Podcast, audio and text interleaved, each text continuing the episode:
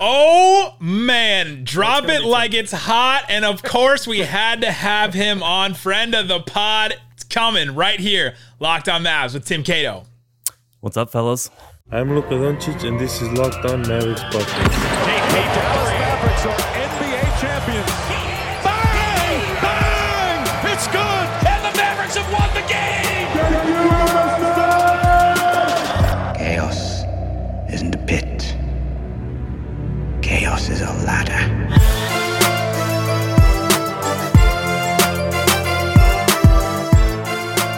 Today's episode is brought to you by Michelob Ultra at only 2.6 carbs, 95 calories. It's only worth it if you enjoy it. Stay tuned for the Ultra Player of the Week. He may be joining us right now.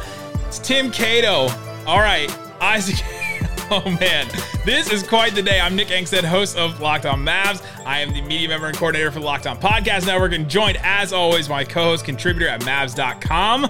What you got for me, Isaac Harris? Take it away, Tim Cato. Now, what a what a day in uh what a day in Mavs land. Is that what Donnie called it not too long ago? Mavs land?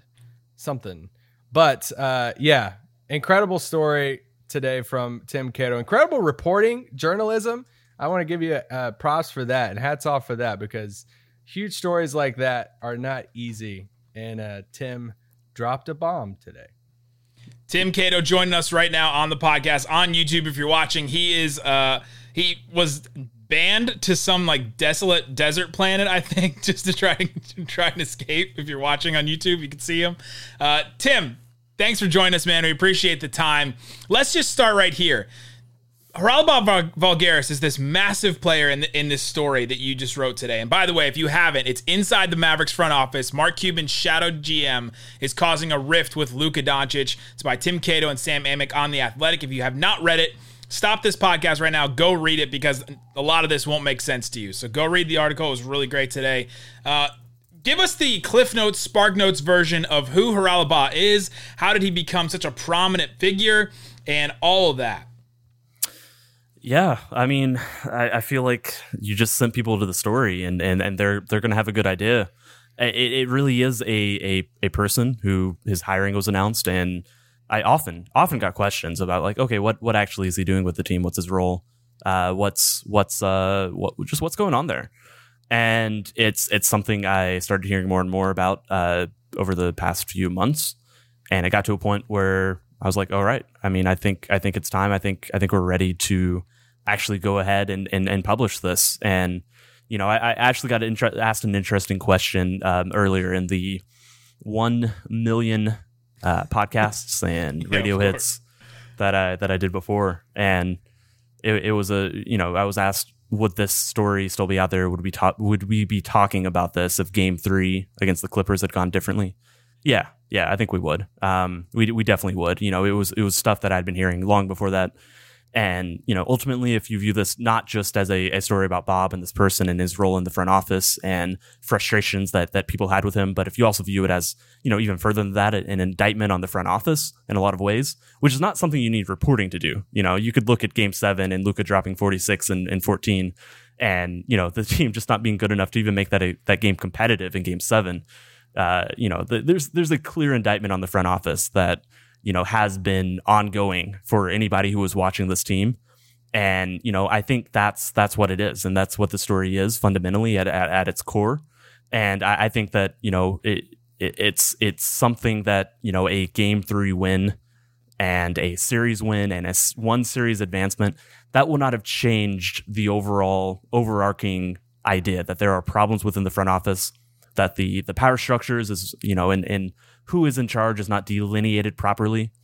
And all of this stuff needs to be addressed now because you're looking at Luka Doncic and you're looking at a superstar player who they need to do right by. And that is the most important thing going forwards. You know, not not what the front office actually even looks like, as long as it's working and it's able to build a team around Luka Doncic that he deserves and you know that that leads to his future with his team to being one that that he wants to stay on as as is his current desires and plans to to stay here long term. You got to make sure he stays that way. Yeah when when Haralabos first got hired back in i guess 2018 you know you put in your story you're like you had tried to uh, do a story for him. He declined to do a story back then. And i remember it was like one of his i mean it was that fall when the season started, it was my first time I'd ever met Bob, and I, I met him. Uh, it was on the court before a game, and I asked him point blank. I was like, "Hey man, I, I'd love to do a story on you. I just want to know exactly like what your role is, everything." And it, he was nice to me, but it was just a polite man. uh, Sorry, I just can't do it right now. Not, you know, it's hard for me to really talk about like my role at the team. So I think that mystery behind bringing a a guy who's you know made a living in his popularity off being a sports gambler on into a front office of an NBA team. I think it did have a mystery behind it. And then it's like, well, who's in charge? Who's all this? And the fact that you heard about that, you decided to write the story on it. And just like how how hard is it just from a journalism angle how hard is it for you a local guy writing about a team you cover you're around all the, every day you're one of the few beat writers of the team to take on a story like this knowing that you're going to get a quote a quote tweet from mark cuban uh, about saying something that i can't repeat on this podcast probably and just in another tweet saying hey i can't you know I, he didn't reach out to me for the story the writer not tim cato the writer didn't reach out to me for the story before this published but then he's quoted in the story. Just how is it your mindset taking on a story like this that's negative towards a team, but also could you clear up the Cuban? Did he get contacted before the story or did he not? Yeah, um, he he was reached before. Um, it, it it was not something that I was able to get on the phone with him before. Um, it's it's the journalism practices when when you're dropping stories like this is is to you know you gotta you gotta let people uh, know with with time. But you know it, it's a situation where I would have you know loved to have him on the record. Um, and beyond that, I'll, I'll just kind of keep it between me and Mark. Um, I'd say beyond that, um, yeah, it's it's it's weird tackling a story like this. Certainly, um, as someone very you know invested in the team from a professional standpoint, and from a standpoint that, yeah, exactly. Look at that. Look at that, man. That's a that's a relic. This that's is a, pl- relic. we're plugging his book right now on YouTube. Guys, go go to Amazon. 100 things Mavericks fans should know and do before they die. Now you have 101 new edition that's coming out next year What's, by what's, Tim what's the hundred first thing though? I, I'm not even sure what what We're the talking hundred about to read So, my story. I- to the read my why- story. I mean, that might be it. The reason why I grabbed this is because Mark Cuban did the foreword and just completely calls you out today. I mean, what is that like? It's kind of just the you know owner reporter relationship. Like there's a little bit of a, a journalistic relationship there where you can't just always be buddy buddy all the time. But what was it like to see you know do all that reporting and then all of a sudden Cuban calls it out and said that's com- that's total BS just on Twitter to his six million or however many followers. Yeah, I mean, to some to, to some degree, he can say what he wants. Um, you know, it's it's the the story's out there. Uh, I think the the sourcing is is clear. You know, an- anonymous, but you know, I, I I try to do a very good job defining, you know, where it's coming from in a, in a lot of places.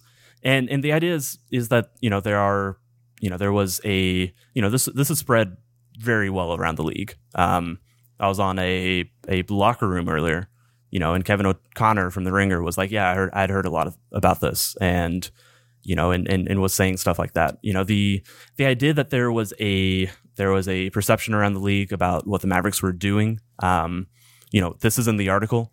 League executives had confusion or or weren't sure, you know, who exactly was you know pulling the shots, pulling the strings at the same time, you know, this is a this is a franchise that has had very clearly defined um, power structures for a long time. That's something else that's in the story, and they've come to be known about that. And I don't, you know, in, in that specific context of saying, all right, let's hear a new voice, let's bring in someone like Bob who has influence. I, I think that's a good thing. You know, I, I think we've seen the output of of Donnie Nelson as the GM, someone who, you know, even throughout these past few seasons, as detailed again in the piece, uh, you know, someone who was still spearheading trades and, and certainly still had influence and and you know was still in his role as as the the president of basketball operations. I, I think I think it's very clear that you know they, they have a long track re- track record. We can look at it. We can go look at it. We can look at what you know last decade looked like. You know, from the moment they broke up the title team, from the moment they you know they thought they were going to sign Deron Williams and Dwight Howard the following offseason, uh, something that I haven't reported that that's been reported. Um, I think even by Adrian Wojnarowski back back at Yahoo. You know, they they thought those were the two players they were going to get, and then just you know in the years that have followed and the off seasons that is that have followed, you know their track record is out there for everybody to look at. And I think that you know it's it's not something that needs to be reported to say, oh yeah, you know, like we were saying that that you know the the Clippers loss and and you know that's an indictment on on the roster around Luka. And you know it's not at a a pivotal, crucial, you know, terrible inflection point to the point that he wants out now. He doesn't. I I, I say very clearly in the piece that you know this is still somewhere that he would like to be long term. But you know this this front office, uh, you know, doesn't have the track record to to bear out that they're the ones to do it. Um, and so in that sense, yeah, bringing in someone like Bob, I think has merit, has value, but it wasn't done in a way that was successful or effective. And I think very clearly that is shown by, you know, the level of details that is in the story that we reported and just how much I've been hearing about this and just how much confusion and frustration and the internal idea that nobody wants to look back in five years and say, we had Luka, we had the, the player of his generation, and somehow we messed that up. And there were re- very real concerns that that was going to happen if things continued in the same path and manner that they did. And so that's that's really where I come down to on you know the idea that you know Mark can say what he wants and you know certainly he's someone I will I will talk to with with concerns and, and anything like that.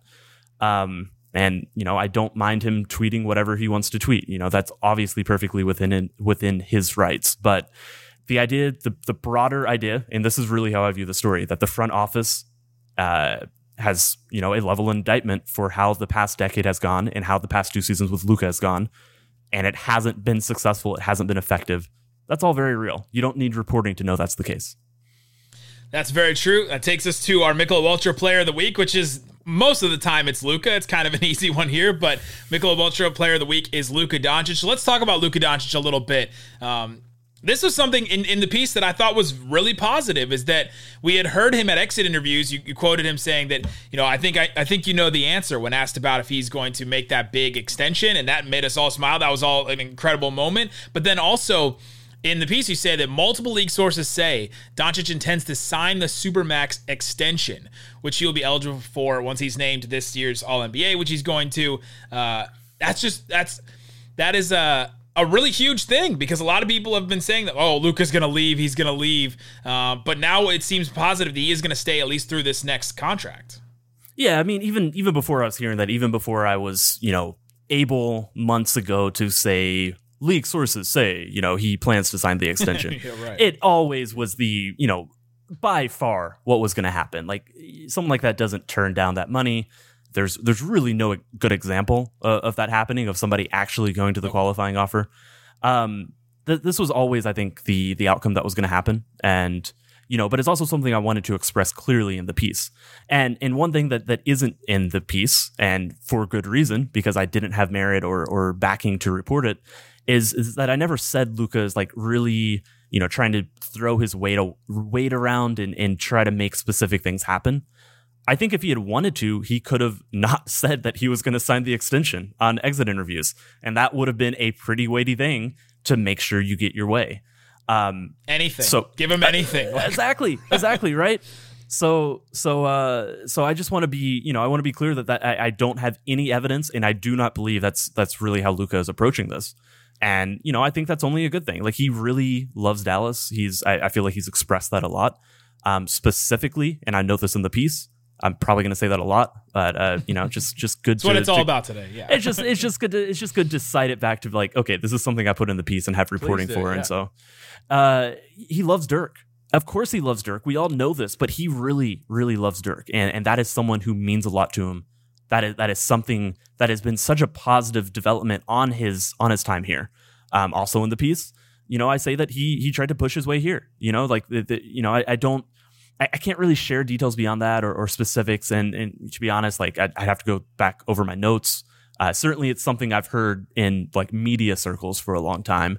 Uh, the idea that you know the you know that Luka Doncic did want to come to Dallas, but but I think I think that's absolutely correct, and and I think that you know this is this is a place that right now he's happy with. But to remain happy at a place like this, if you are a superstar like him, you have to win playoff series. He has always won. We know this about him. He has always won at every single stop, you know, of his professional career. And if that is not something that starts happening, then yes, you have to be concerned and you have to be worried about the future of you know of of his desire to remain here. We're in a player empowerment era, um, and we've seen enough examples of people who just were not satisfied, satiated with with the excess, you know, the success they're able to have. So I think I think again that you know this goes back to a lot of the internal concerns that you know people very legitimately and realistically have about the future of the franchise. And you know, I think it was always leading to a moment this summer where you know things are going to, you know, things were going to come to a head. The, the pot was going to boil over, uh, whether I reported it or not. To be honest, you know, if, if it wasn't me, it probably would have been someone else later this year, later this summer. But uh, in, in the context of you know, is Luka happy now? Yeah. Does he want to win? Uh, yeah. I mean, it's it's it's really as simple as that. Um, and and so that's that's the key going forwards. For, for That takes that's that's a perfect way to end that. Enjoyment isn't the end game; it's the whole game. Luka doesn't want to just win, like Luka doesn't want to just enjoy Dallas. He wants to actually win and enjoy Dallas. Enjoy, create success. Michelob Ultra Player of the Week, Luka Doncic. for Luka in his relationship with Dallas, could you give us more, or I guess you can relate back to, or go back to the piece on this? What's Luka's relationship like right now with Mark Cuban, the front office, and Rick Carlisle? Those those three, and you touch on kind of each of them here and there. You touch on him him and Rick's relationship for a couple paragraphs in that story too, that which I thought was very intriguing. So yeah, Luka and each of those three, where where are they at? Let's see. With Mark, uh, that's probably the one I touch on the least. Um, I'm sure you saw that he listens to Luka. That that's someone who he feels and and tweeted that can bring him concerns. Um, that seems fair to me. That seems accurate. Um, you know, I I I trust Mark on this one. Um, whether he feels he can bring you know a, a dislike for a person who is clearly you know most specifically someone backed and and has influence over Mark, I, I don't know. But you know, I, I I have no reason to believe that they have a bad relationship. And I think, you know, the idea that generally Luka has a good relationship with Dallas has to stem to some level with with Mark, even though he's responsible for everything that happens underneath him when this, you know, within this franchise. You know, I, I have I have no reason to believe that they have anything other than a positive relationship right now. And that's that's pretty important to him, you know, being happy here for now and, and trusting that things will get better. Um, and, and just needing to to make sure and see that it, it is that case. With Rick, um, you know, I'm obviously not the first person to report about concerns or or just questions about the relationship between the two of them.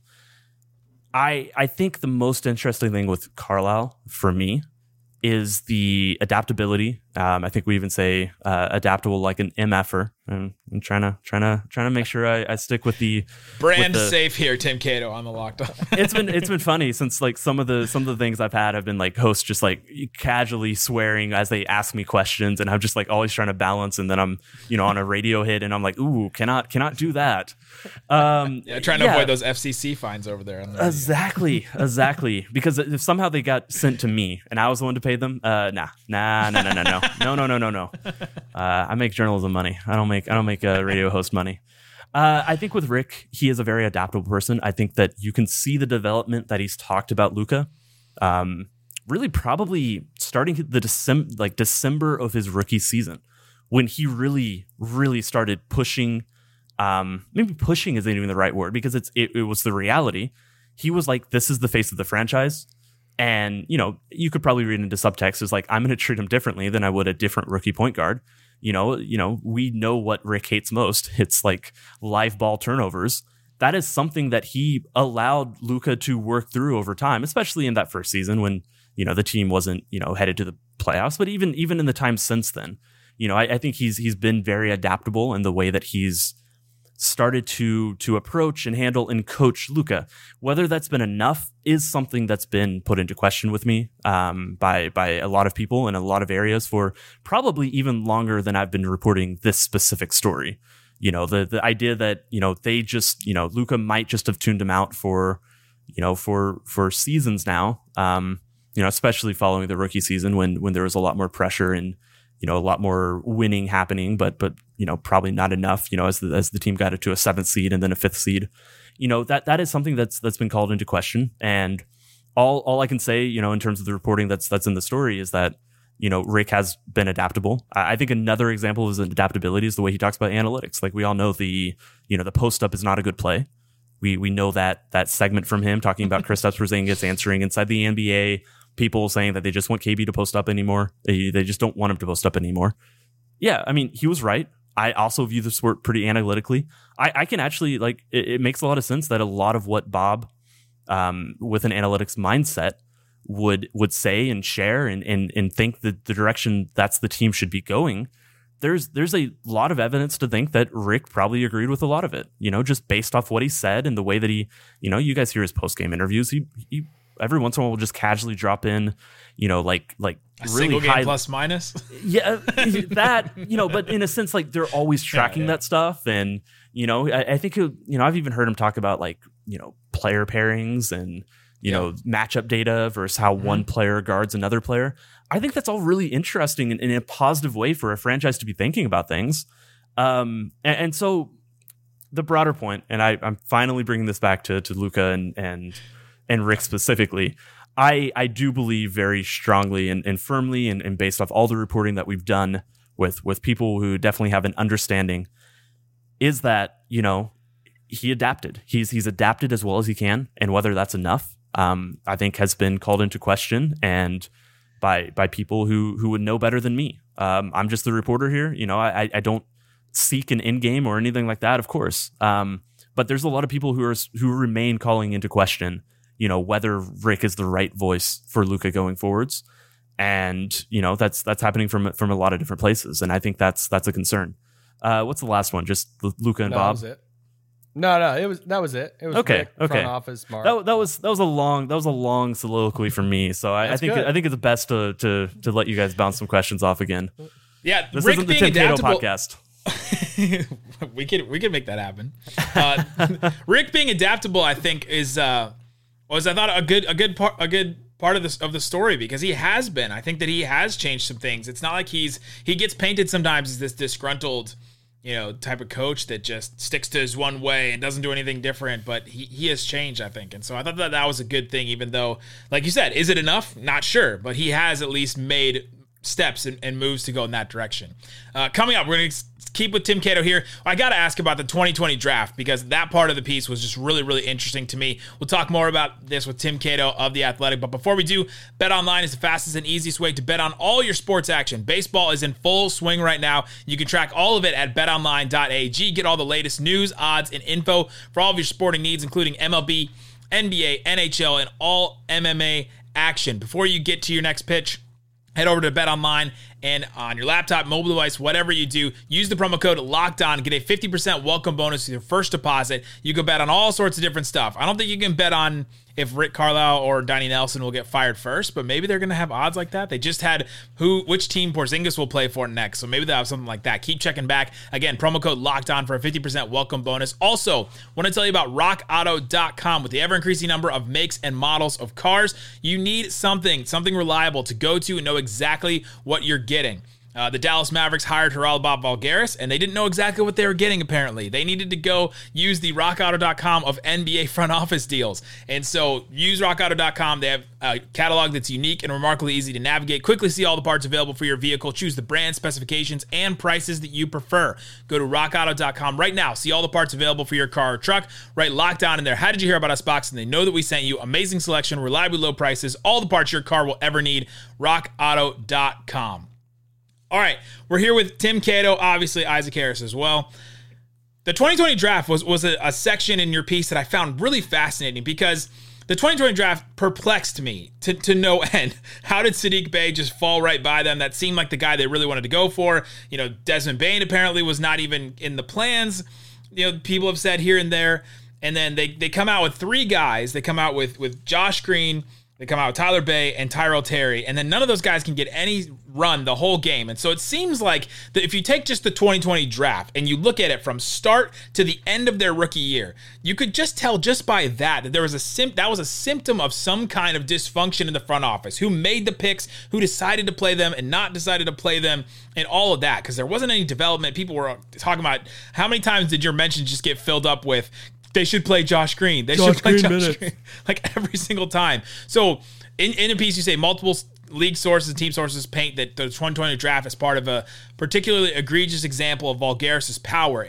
Uh, An evening one source described as embarrassing. Most members of the scouting department joined the team's war room remotely through Zoom, and uh, when Voulgaris attended in person, didn't consult them for either of the team's first selections, Josh Green or Tyrell Terry. What do you think about this 2020 draft? Do you think it is like a symptom of this dysfunction in the front office, and what do you make of it now? Yeah, um, the the first thing I'll say is, you know, there may be reporting out out there um, that that says who they wanted. I specifically did not put that in the story. Yeah, you did. Um, uh, very specifically, I don't think it's fair to Josh Green uh, to to kind of in it, especially in a piece like this, to go through and say, oh, they wanted this other person, and and you know. You know, and, and just make that the you know a driving narrative of, of the story. So, you know, it, I, if there may be other reporting about that out, out there, I, I believe there may have been something last week. Um, I, I don't know if that's true. Um, you know, or at, at very minimum, I'm, I'm definitely not not going to confirm or or any, anything like that. Um, I just don't think it's fair to to Josh Green. I, I would say that honestly, the way I want to answer this is, you know, I'll, I'll work to the story. Um, I, would say generally, um, the the way I've talked about this on on my own podcast and and in writing and, and, stuff like that. Uh, the podcast I jokingly refer to as the only Mavericks podcast because we entered this space so late and joined a million other. I mean, I've had you guys on like that. That's I, I, I, there. One, one or two people reach out to me and are like, you know, like they're being so helpful, and I felt so bad. They're like, hey, uh, by the way, you you know, there's like the Locked On Podca- Mavericks podcast. I'm like, yes, I do. like that's that's the, that's that's the, that's the joke. I love all of all of you guys, and I love all the podcast and. uh and anyway, I just wanted to clear that up. If anybody was, if, if, if there's any uh, locked on stands who are who are out here, you know, just like rejecting my podcast in disgust, being like, how could they not know this? Um, anyway, so well, that's, ours that's we always tout ours as the best daily because it is the only daily. it is. it is. That's the thing. We all do different things too. Like I, I yeah. think I think there is actually room for all of us to kind of exist in our in our different sure. uh, spheres and, and Agreed. perspectives and. All right. Uh, that was very Nerlens Noel. You know that one GIF of him and, on the draft where it's just like his hand looks huge. Oh, uh, that was wild. Anyway, I'm okay. I I'm bringing bringing this back into focus. Uh, Going off the rails is what this. So you said there's room for all kinds of podcasts. That's what exactly. Locked On does best. Is completely going off. I don't think Haralabob offered Nerlens seventy million. So I, I, would I would say that that checks that that sounds right. That sounds right. I can't can't report anything like that, and I don't even know if I've reported it, but I would say that sounds right. uh, definitely sounds right. Um, I think that the the front office um, inability, you know, the inability of the front office to build a team around Luka that had enough, you know, that had enough enough depth and was functional enough that they weren't going and, and dropping down to players like Wes Iwundu, who you know clearly didn't work, or James Johnson, who was was easily shipped out without you know really a yeah. you know concern you know uh, about it. I, I think that made the draft picks look worse than they did. I think that you know especially Tyrell Terry, who I, I loved as a draft pick. I, I I've you know I see a lot in in Josh Green where I think he could be a really positive player. Um, nobody thought those two players were ready now. And the fact that the Mavericks drafted two players who weren't ready now, while also having a roster that was trying to win, was trying to push for a top first seed, but in the end ultimately was also not ready now. I think that all culminated in, you know, casting those draft picks in a unfortunate light. Um, as far as the reporting itself, you know, to me, what it represented was the level of influence Bob had over the team. You know, even if even if people want to, you know, push back and say, well, Donnie spearheaded these trades and you know Bob had nothing to do with them, which I, you know, my my reporting is that you know he was on board with the trades and and more or less approved them, but they were spearheaded by Donnie Nelson, and that's a lot of the clashing of heads and the unclear, you know, kind of trajectories or, or through lines of the front office that, you know, caused this to come to a head. Um, but that was a specific moment where Donnie Nelson is most known for the draft. And it, you know, the, the scouting department that the Mavericks have had have obviously, but always been something they've publicly touted and, and publicly touted how effective and, and good at their jobs they were, they were. And for you know for that draft room to work that way for the decisions to be made specifically more or less by one person whether it was Cuban saying let's go with Bob or whether it was Bob saying let's make this pick or you know whatever whatever the specific uh, you know ramifications or dynamics of how it actually happened in that draft room. All I know is that functionally Bob was the one making the picks, and it wasn't something where the scouts were addressed or you know wasn't something where they were consulted. Um, and it was a change. It was a change of how things have operated in the past. Um, maybe you know maybe a observer can look at the draft history of this team you know outside of the the two huge hits they've had in, in Luka and and in uh in Dirk obviously you know two decades ago uh, although that was a that was a very different front office and scouting department and all that in, in charge but Giannis is the other one that people are going to yeah tout. exactly exactly. Like maybe you know I, I think that there are are clearly good examples of a team that you know i i want to say there's a stat out there where you know the only team that had worse draft positioning than than dallas from like 2000 2016 was san antonio which makes total sense. And and you know just look at how good the team was uh, but also how liberally they they traded draft picks yeah they never were picking really in great positions um, I don't know. You know, maybe maybe your stance is that you know it was time to trust a, a different voice, um, which I think in a lot of ways Bob represented in this front office. But that that moment, you know, represented more than that. It, it represented to me, and you know, to me as a reporter, putting together what I'm hearing from different people. It, it represented a moment where the the power delineation and the power lines of the franchise were kind of laid bare, even if they're messy in other ways even if you know there is you know an idea that there's two general managers even if there is an idea that you know sometimes donnie is initiating stuff sometimes bob is the the most significant influence in the team. I, I think it's clear that that draft night kind of showed that you know if if as as one team source was quoted in this story that you know if mark cuban is the most power, powerful person in the organization whoever he's listening to is second that person in that moment and i think more broadly over the past few seasons has been Bob, and it absolutely, you know, was very clearly shown, you know, to the rest of the franchise in in kind of that night, and you know, with everything that happened that night. So, I think one of the things that fascinated me the most about your piece was just how much influence Bob had and has. Um, you know, I'm gonna walk this very thin line right now. I'd heard about the tension a little bit, um, just front office stuff, but I didn't know. And I think that's expected, right? I mean, anytime you bring a professional sports gambler into an NBA franchise that has had this continuity for so long in decision making, it is going to bring a little bit of tension, right? You give you want to hear their input. You, that happens in any workplace that you bring somebody. Who, if Cuban would have brought in anybody, right? Like, Yeah, yeah, he so- brought, brings in somebody to talk on their job. and it, you know you hear bits and pieces of like what new player is kind of assigned to that guy like uh, you putting in the story so we can talk about it delon wright being bob's guy that delon yeah he was all about delon wright you know and the pairing as to luka and all and I, I- that just i just didn't know the extent of it, that and your piece just brought a whole brand new light to what the front office how they're making how the decision making goes and just how much influence Bob has in the front office in this in this new new-ish uh, title role uh, over the past three years. So I guess my biggest question to you now is like, where do they go? Like, what's the next step for the franchise, the team? Is is Bob still with the team? Is he is he going to be with the team? And like, where does the the team move forward right now after this story? Right, right. Yeah, I mean, the the truly most honest answer is I don't know.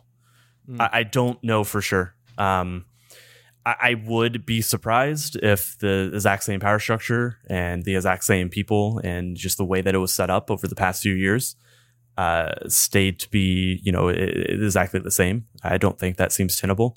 But I, I think that was always going to be the case, you know, this summer that something was going to give one way or the other, and that, you know, the the that even internally the the confusion and the unclear nature of who had power, who was making decisions, who Cuban was listening to, et cetera, et cetera, et cetera.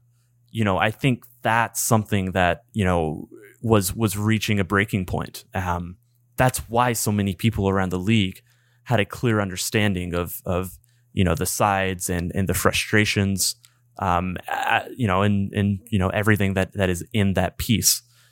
So you know, uh, like one one thing I've I've, said this on a on a couple appearances I've made since since dropping the story. Um, you know, like I, I I come back to the idea that I think the way Bob thinks about basketball is, is probably pretty close to how I think about basketball um, in, in, a, in a lot of ways. Um, this is a results business, and uh, and and it, you know, at some point, even if you make things with the right process, it doesn't really matter. Um, it matters that you know process matters, but it matters especially in this industry, in this sport, in this you know league. It matters that you win. You know that's what Luka is ultimately going to judge. You know a team on and, and the people around a team. Um, I don't think I think it was a good idea based off the track record, based based on the the tenure of the front office and all these things we said. I, I do think it was probably a good time to bring in a new voice. It doesn't, you know, it's it's aggressively clear in the, in the piece that, you know, it, it was it was not implemented well. It was it was not done in an effective manner. Um, but you know, the idea that the Mavericks um, have have been a long-standing organization with the certain power structures they have, uh, yeah, yeah. I mean, that's that's a you know, I, I think that the track record and I'm repeating myself a little bit. I think that the track record shows that you know it, it's it's more than any one person. Um, a lot of this has to do with just the way the team has operated over over you know a decade and a half, and you know they they need they they need the you know they need people in place who can build a, a team and, and build a a roster around Luka that that's going to work. And the the fear is that they don't have that. Um, the fear from from a lot of sides and the observation from you know people who who have close working understandings of, of kind of how the how the dynamics work internally, uh, et cetera, at all all that. So, um, was that that was kind of an answer, right? Yeah, yeah. Well, okay. Yeah. It's, I, I love circling around an answer like three times, like a like a flight, and then just eventually landing in the in the field next to the airplane without directly answering the, the question down the runway that you guys want. But no, I love you know, it. Well, you you mentioned roster, and this is the last question uh, we want to throw at you. KP situation in Dallas. Just wh- where is that at right now? Do you expect him to be on this team moving forward? Do you expect him to? I mean, what's the thought process of all the parties involved moving forward from this point on? KP was someone I thought would come up more, especially like very early on. I was like, oh, there's there's something wrong. There's something going on. Oh, it has to be about Luka and KP. I, I have no evidence that's the case. It wasn't a situation where we had a section written and just couldn't confirm it well enough to be comfortable running it with it. Um, I'm in to KP's credit, you know, like I, I have seen him in post game interviews really try to overwrite or rebrand. I, I think the image he had in New York uh, how true that image was in New York, where he had you know an agent brother, or he was leaking stuff, or disgruntled. I don't know. I, that's not my reporting, and you know it's not something I've ever really dove into or, or had a reason to. But you know, I've seen a person who talked to you know about accepting his role and has been very honest and, and forthright about you know, okay, my best role in the series. Um, they tell me, and I trust them, and I'm trying to implement it. Is to be a decoy against the Clippers.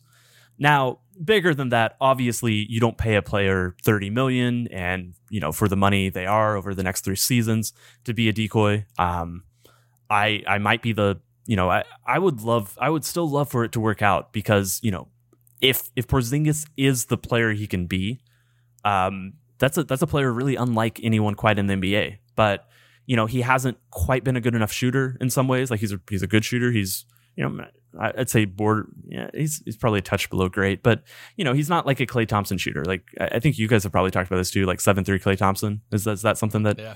has come up? I, I know I've definitely definitely that. I've, I've definitely used that term, but you know, he's not a Klay Thompson level shoot, shooter, and in the defense slipped this year, and that's a real concern. So.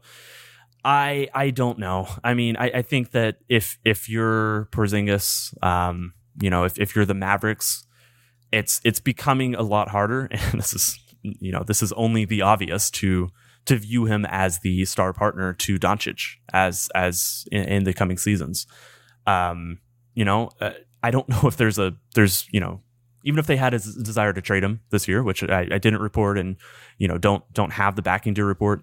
Uh, you know, even if they did want to do that, I mean, I don't know if there's a home for him.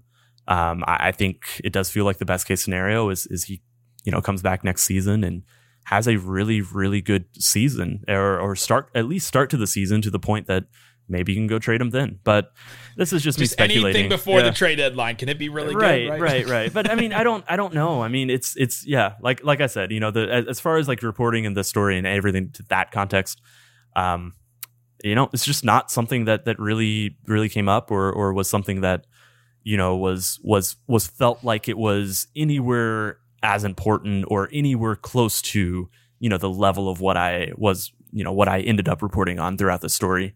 Um, there, there just really isn't anything there um, that I've heard and if there is something there then you know it's it's it's not a a concern of people that you know they're they're bringing it up in, in the same breath that they're worried about Bob's role or ro- worried about the front office going forward. So you know um, I understand maybe, the maybe the front office is Yeah. like really locked in sync of keeping that, you know, story tight lipped, and it's not. I, I, I don't mean, know. Ti- I don't know. Tim Cato just Maybe. wrote on, or not Tim Cato, Tim McMahon just wrote on that, and th- there wasn't a ton there either, right? It was just kind of like public comments and things like that. So, you know, I, I think Yeah, I mean, that's- both of these are Yeah, what what McMahon said was, you know, about as much as I've I've heard. You know, just that KP wants to view himself as as the second star, but hasn't proven that. That Luka has lost faith in him, his ability to be that. I mean, I'm, you know, if if if I'm misconstruing what Tim McMahon says, like that, that's kind of was my takeaway from from what he said, and I think that jives with what you know I've been told. Um,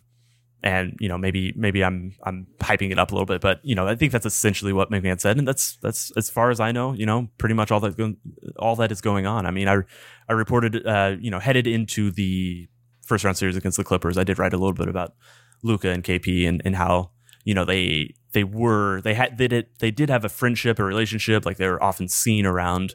You know, in the bubble, they're often seen at the pool and stuff. And the idea of them being that close, you know, even in public settings, hangouts where they can't hang out with anybody else, it, yeah, it does feel like that's a little more distant, um, a, a little harder to get back to.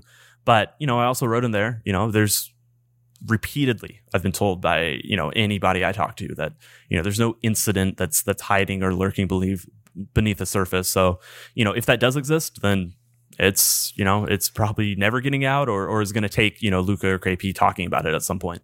So- um, beyond that, I guess we'll see, man. so Nick Nick often uh, jokes with me, calls me the the one more thing king. I lied. I have one last question. if the Maverick, the average Maverick fan listening to this right now, they read your story, they're listening to this, and they're worried about Luka Doncic and his I- future as a Maverick. NBA Central, just giant, massive NBA Twitter account comes out today and says, "quote There's concern internally about Luka Doncic's desire to remain in Dallas long term, per the Athletic." Right, like stuff like that gets now written by, uh, like completely taken out of context from what you said. See, I should I should quote tweet that with the same thing. Cuban quote tweeted my story with because yeah, I know good. I know we feel the same way about like you know Yes. out of context aggregators like that. Um, yeah, that's not So- what I so, said like- at any point. Yeah, so like what's your message to that Mavericks fan? That Mavericks fan today, like I mean, I got texts throughout the day from friends, random uh, friend like Mavs fans saying, "Oh my gosh, is Luka is this is this the beginning of the end?" Like what's your message to Mavericks fans right now reading your story, listening to this podcast and they're worried that man, Luka just he might be done in Dallas. Yeah, I, I would say it's not what the story says. I would say that the fears expressed is what you you know any fan of a superstar, you know that that isn't you know a a title contender every year. That's what every fan should be worried about.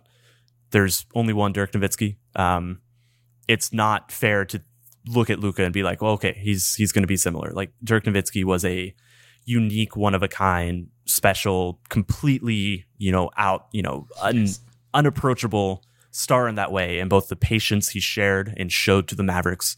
Um, but you know, and, and I think the era, the era around superstars has, has changed as well to a degree. So I, I would I would say that you know, there's there's no more. You know, with, with Lucas specifically, there should not be any more fears than there were before, except for the fact that there are, you know, a lot of people who are concerned that the Mavericks have the ability to build the roster that is going to entice him to stay and continue his desire to want to be here long term. And again, not to not to go back so much as I've been saying, like, oh, you don't even need my reporting. Like, uh, you know, it's it's I put it out there for a reason. It, I think it was important to share, and I I feel like it it was it was uh, truthful. And That said, you know, I, I think that the ideas about Luka and his his time here with the Mavericks and whether it could change if they don't continue winning, that is something we know. That is something we know about the NBA. That's something we know about stars. And the idea that the Mavericks front office, as it's existed, um, both long term and short term, has not given, you know, should not give anybody the confidence that they're going to figure this out and do things the right way. Their track record doesn't show that. Um, and I, I don't think it's overly harsh or or blunt to to say you know really sharply that they haven't done a good enough job. Um, it doesn't matter who is ultimately making the calls. The people who have been entrusted with that over time, um, over a decade, have not done that, and so it's not you know it's probably not the best. You know, I'm not I'm not filling people with uh with joy and roses or or whatever. There's there's some expression like that, but at the same time, you know, like this is what the NBA is. This is what sports is, and these are the high stakes that everybody operates with. And so, you know, just just understand the context of of the league when when you kind of consider the Mavericks. And I think that's the biggest takeaway is that you know if if any of it was not fully expressed or understood, like just just kind of understand these these are the underpinnings of the league that have always existed for a long time. Tim Cato, the piece is inside the Mavericks front office. Mark Cuban's shadow GM is causing a rift with Luka Doncic by Tim Cato and Sam Amick as well. Go read it on The Athletic. If you got through this podcast and haven't read it already, I'm not sure what's going on with you, but follow Tim Cato. We'll put a link in the description of the podcast. Guys, thanks so much for listening to Locked On Mavs. Peace out. Boom. Many who try to climb it fail, never get to try again. The fall breaks them.